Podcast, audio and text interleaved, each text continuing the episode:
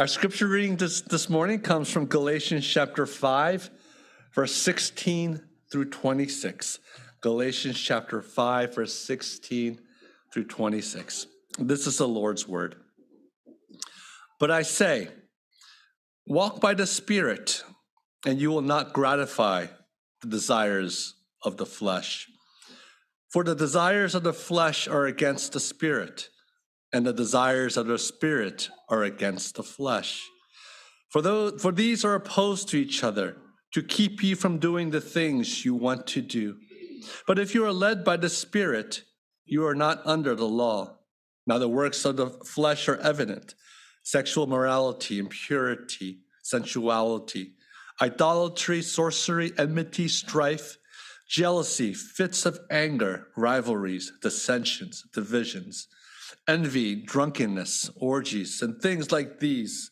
I warn you, as I warned you before, that those who do such things will not inherit the kingdom of God. But the fruit of the Spirit is love, joy, peace, patience, kindness, goodness, faithfulness, gentleness, self control. Against such things there is no law, and those who belong to Christ Jesus have crucified the flesh with its passions and desires.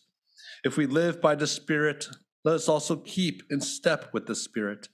Let us not become conceited, provoking one another, envying one another. May the Lord bless us in the reading of His word. As we continue our series on sanctification, we start to look at what it looks like to, to bear fruit as people who live under the dominion of God Himself. What is it that has to come out of our hearts? What is it that has to come out of our mouths? What is it that has to come out in our actions that will demonstrate not only to us, but to the world and God Himself that we belong to Him? For these fruits that we bear are testimony to us that we belong to Jesus is a testimony to the world that we belong no longer to this world, but to Christ Himself. And so it's incumbent upon us to, to understand what these fruits are, what it is that, that God is changing us into. But before we sort of get into the nitty gritty of those, let's recap a little bit of where we've come so far. Remember, the God who saved you, the God who justified you, it's the same God who sanctifies you. The saving spirit is also the sanctifying spirit. The spirit is not divided. The spirit's work is not truncated. The spirit's power is not limited. When Christ has come into your life and has given you the spirit, not only can you say with your lips, Jesus is my savior, but simultaneously, God is working a new work in you and He is compelling you to follow Him. He is compelling you to know Him. We do not have to depend upon our own energy or our own work to say to God, Look, we are doing your bidding. But we know that God Himself will, will carry us and push us forward into ever love with Him. He who began a good work in you surely will be faithful to complete it. This assurance for all of us allows us to walk with God with utter confidence, knowing that no matter what we do, well, God will surely be there to move us forward. We no longer have to look deep in our hearts and, and, and see the residual sin and say to ourselves, if I can't follow God perfectly, without any sort of guilt, then surely I'm not saved or surely I'm not growing in my faith. We know that our sanctification, just like our justification, is by faith and by faith alone. In our counseling workshop this, this past weekend, when someone had asked the question, when I'm sitting with someone and I'm counseling someone, there are times where my heart is not into it. And I sort of just talk with them and I'm not listening too well, but I know how to go through the, through the motions. I know how to be faithful in that moment to, to love them. And they ask the question Am I a good counselor if, if that happens? On the other hand, there, there are people who, who will counsel and they feel like, oh, I, I've got the spirit in me. I'm ready. Just talk to me and I can give you I, I, I, all, all this wonderful counsel, and I can pray for you with a lot more power now because my, my heart, my emotions feel right. Well, let me tell you, it doesn't matter before the Lord how you feel.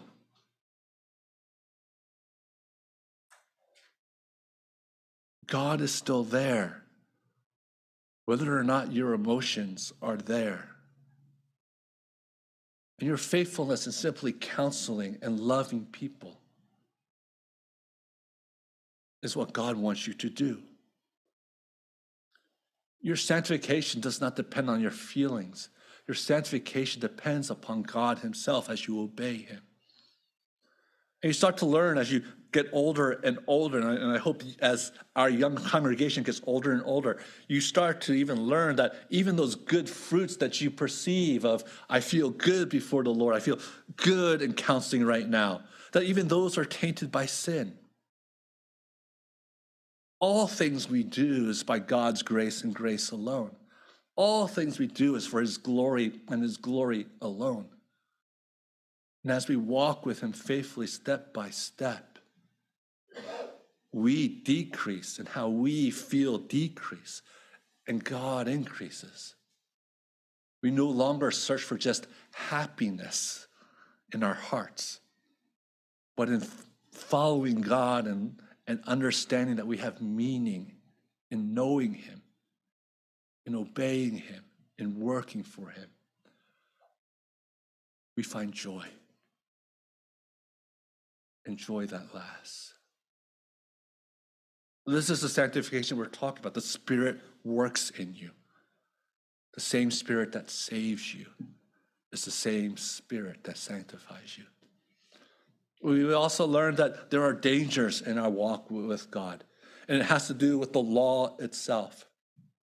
That there are some of us who, who believe that we need to follow the law perfectly in order to grow as God that God did justify us, but surely the law is there to, to help us to prove to ourselves and to prove to others that we belong to God. But this is apart from the Spirit.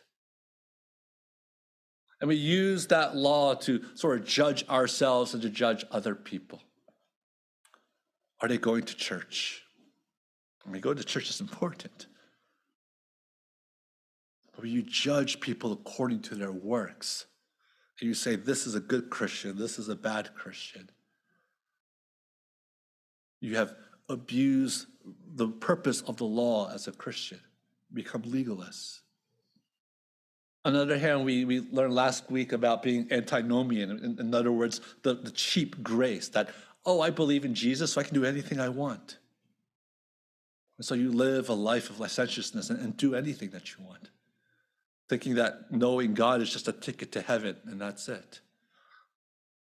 But either way, when you use the law to justify yourself, to feel good about yourself, or you run away from the law to, to, to satisfy your flesh, the error is the same. The error is that you are running away from Jesus instead of running towards Jesus because it's Christ and Christ alone that saves, and Christ and Christ alone that sanctifies, and it's Christ and Christ alone that gives us joy in all things. It's His presence.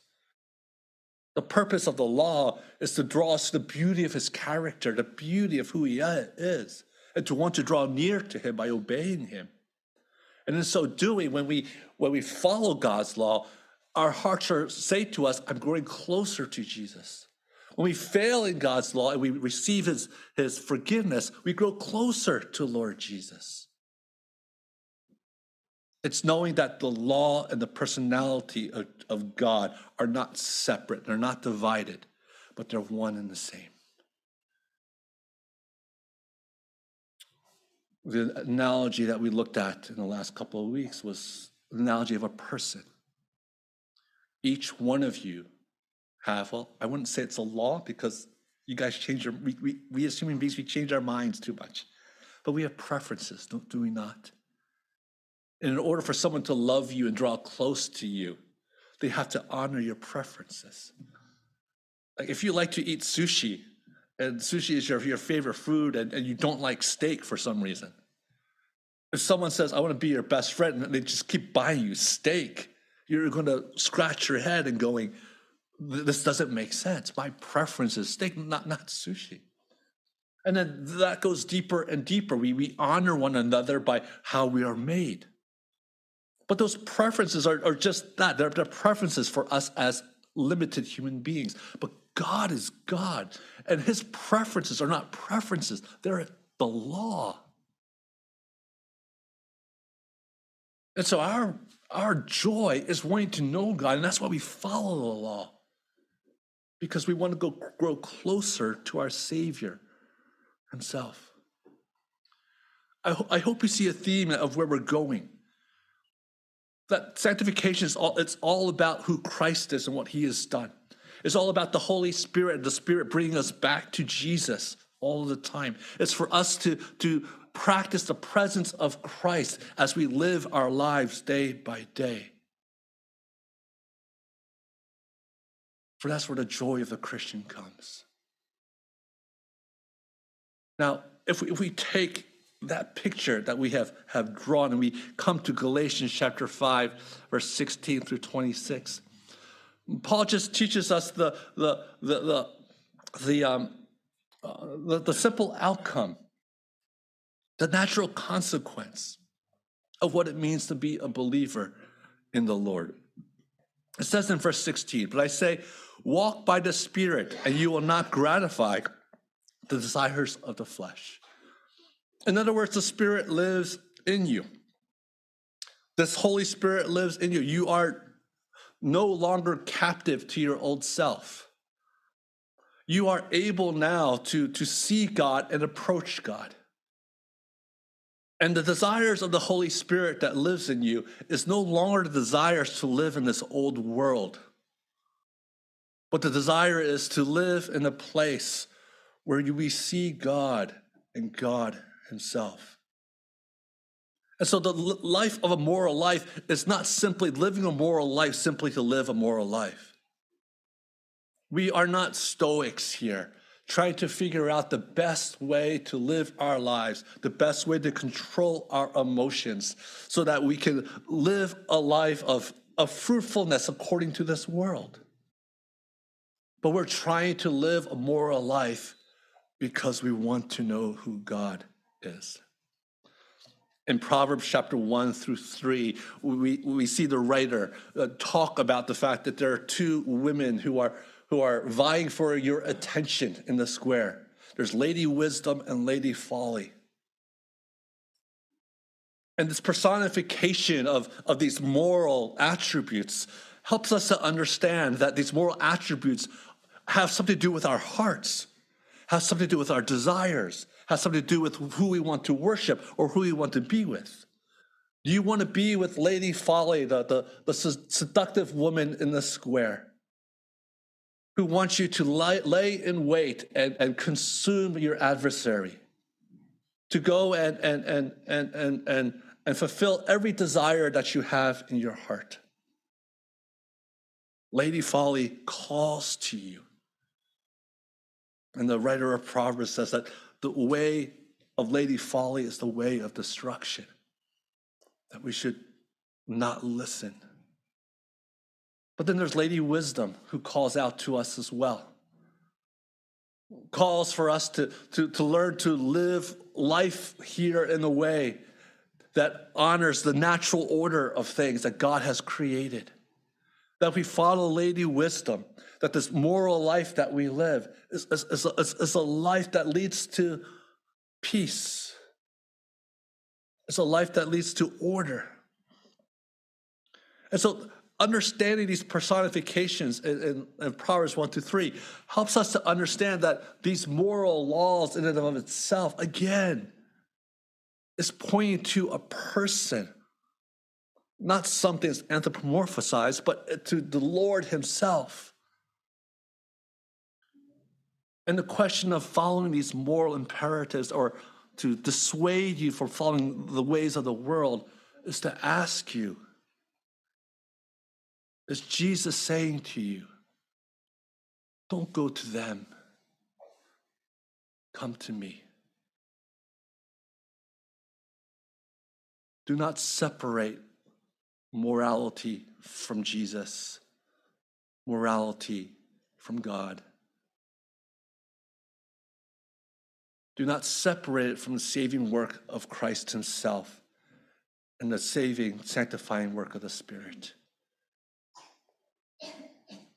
Once you cut off that connection, you will simply become a deist. with no hope of salvation, no hope of a relationship with a God who loves you. And so, you who live by the Spirit, who are no longer under the punishment of the law, the imperative is very simple and it's very logical. If you know God, and you love God, you enjoy His forgiveness and His grace and His mercy, then love Him by obeying Him. We know that the list of these things immorality, impurity, sensuality, idolatry we can go step by step to each and every one of these things. But we know as Christians just instinctively that any one of these things is contrary to the Spirit. There's no way you can indulge in these things and think to yourself, I'm going, I'm growing closer to God. I'm growing closer to Jesus. I'm growing closer to the one I love if I indulge in any of these things. It just makes sense because the Spirit in us confirms that in order to grow closer to the Lord, we have to eschew these things, walk away from these things. Now, I know that many people, when they look at this list, and when they look at the world, the first thing they think is, I'm going to be missing out. In order for me to make lots and lots of money, there are some things here I have to be like. In order for me to really be successful in this world, there are characteristics here that I feel like I need to embrace. And you feel like you're giving something up that that's too precious to you success, pleasure. status in this world, approval from the crowd and the gang that are around you who are saying, Yeah, yeah, yeah, cheering you on.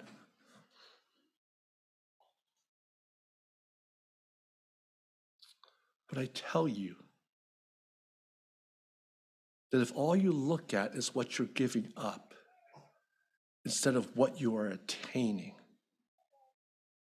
if all you can do is look at your past life and look at it with envy, instead of looking at Christ Himself who loves you, who gives you firmness and calling, firmness in, in, in, in, um, in, in, in your direction in life, then you have yet to really drink deeply from Jesus himself, or you have yet to see the dangers and the true consequences of following your old life.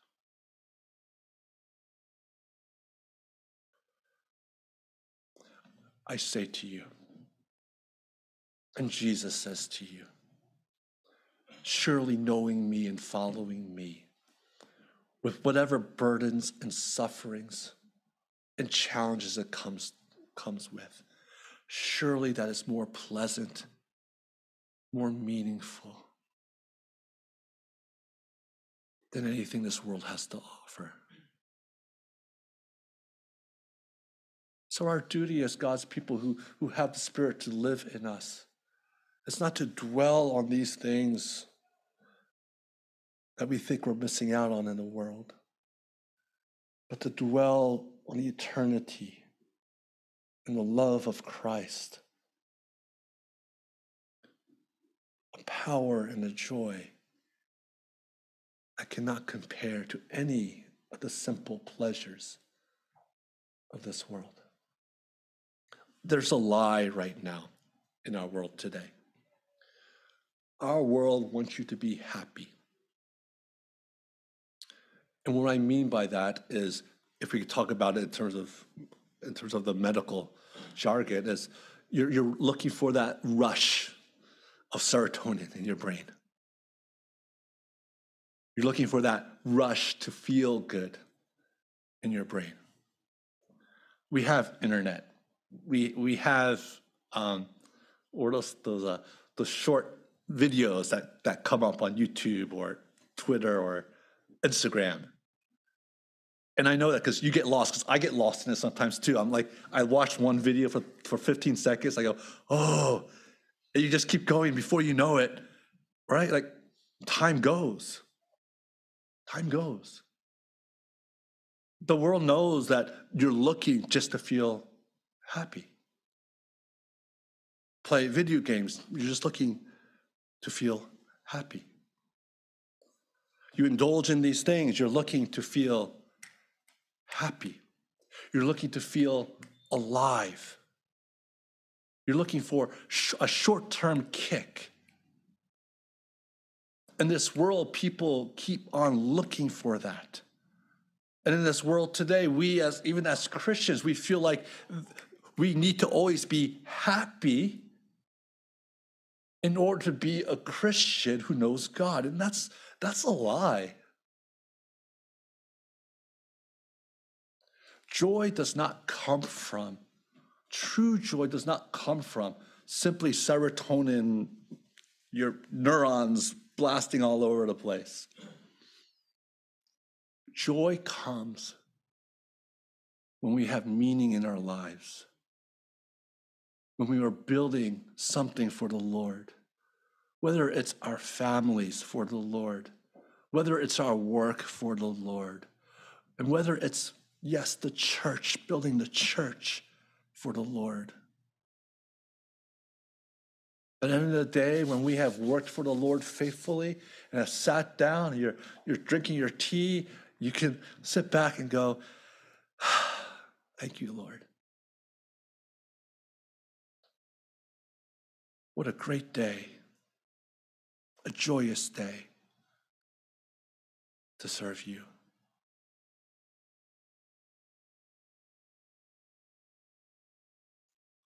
You see, the fruits of this world that we try to follow that are listed here, they're temporary and they lead nowhere. But to follow the Lord, to go through whatever trials or tribulations that He has for us, knowing that we're in obedience, we're working towards serving Him, working towards building His kingdom. Well, that brings joy. That brings us closer to the Lord. Sanctification